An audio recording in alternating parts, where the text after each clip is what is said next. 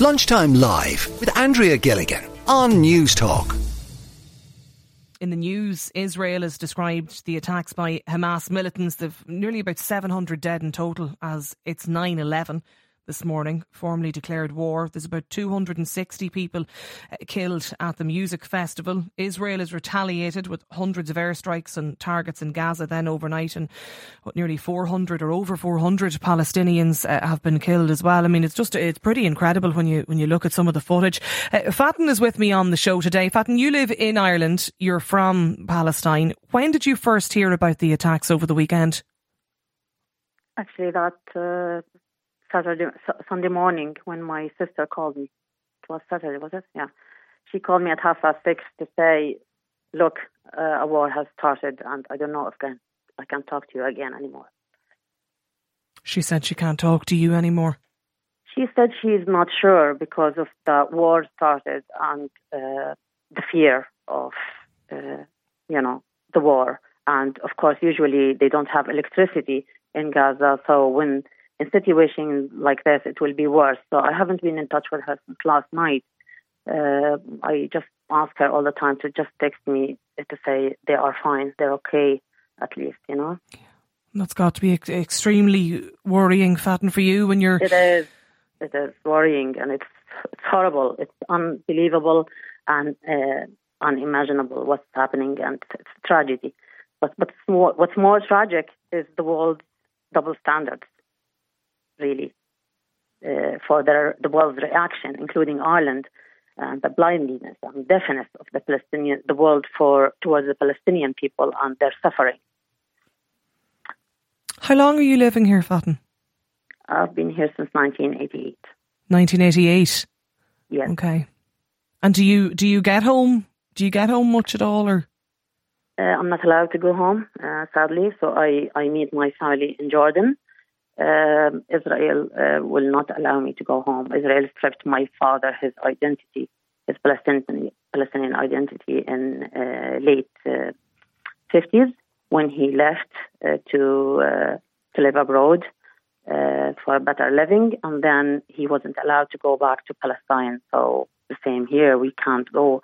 With my Irish nationality, of course, I can go, but uh, they will not allow me to, to go and visit uh, because of my work on the uh, BDS. And uh, as the chair of the Island Self Solidarity campaign at the time, we were in the blacklist. Uh, so that means I was blacklisted too to, to go back and uh, see my family back home. So since you came here over 30 years ago, you've you've never got back aside from meeting family in, in, in Jordan? In Jordan, yeah. yeah. My sister meant to come out uh, this summer to see her in Jordan, but she's been trying since May to to get a pass to allow her to go from Gaza to Amman, but uh, it was she was refused twice by Israel. I, I, just, I lost the just she she which Fatin apologies I just missed the she's tried to leave several times but her her, her visa is that what you said was rejected she applied, yeah, something like a visa to allow okay. her to pass uh, through the checkpoint from Gaza to the West Bank and then come back to, uh, then visit us in Jordan. So uh, she tried that twice uh, in the past five months and uh, or three months, and uh, she was rejected. I mean, like it's refused. It was refused, yeah. I mean, yeah. when you're looking at the, the footage over over the weekend, and, and I know it is um, it's escalated and, and, and the retaliation as well. But I'm sure for you, when you first heard of this um, early on Sunday morning, and you got the call from your sister, I'm I'm sure you you probably knew that there would be retaliation, and, and I'm sure the fear of that must be must be very oh, absolutely, absolutely.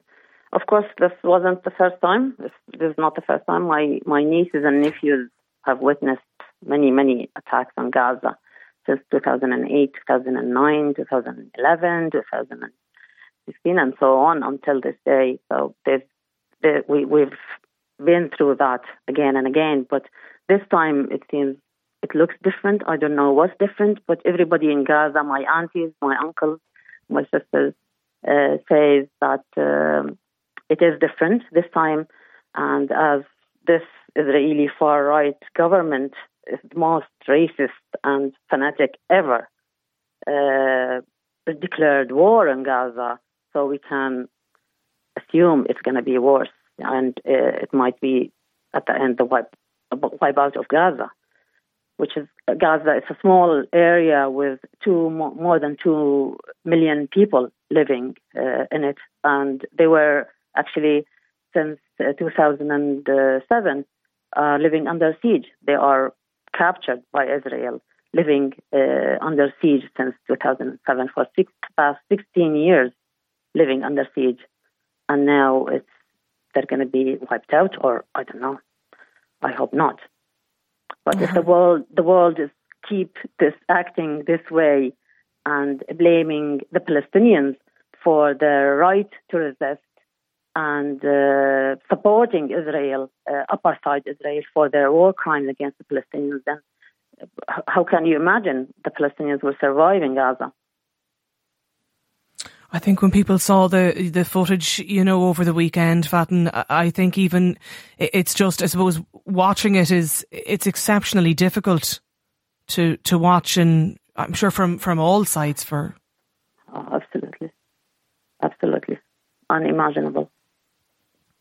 I was talking to an Irish, um, an Irish man, an Irish journalist who's actually, um, he's he's in Israel at the moment, but he's actually there on an Irish pilgrimage. He's, he's not there anything to do with, with work or just happened to be there on a pilgrimage. And, and, you know, he was with me a little earlier in the show today and he, and he talked, um, to me, I, I, asked him, you know, because obviously they've they've moved to um, the, the northern part and of Israel at the moment, and, and he talked to me about having been in, in Bethlehem, and and I asked him about what is the reaction from um, Palestinian people that you've been talking to, you know, over the weekend, and, and he just said that people were just struggling to process um, everything that's happened, and I suppose the the ferocity nearly of the attacks as well absolutely. I don't know if he told you if he witnessed the uh, the Israeli uh, illegal settlers uh, attacks on the Palestinian uh, worshippers in um, in Jerusalem. They were spitting at the Palestinians and uh, harassing uh, the Palestinians, Muslim worshippers as well in the mosque. women, actually, they were attacking women. I don't know if he witnessed that, but uh, the West Bank isn't uh, any better than Gaza. You know, Gaza has been under siege for 16 years and bombarded uh, uh every couple of years again and again uh, by Israel. But the West Bank is as bad as Gaza. I have a family in the West Bank as well because my father is from Hebron. So I have my still my aunties and extended family living in um, Hebron, and Al Khalil um, their land is being confiscated and they, they are subjected to da- daily to the Israeli army brutality.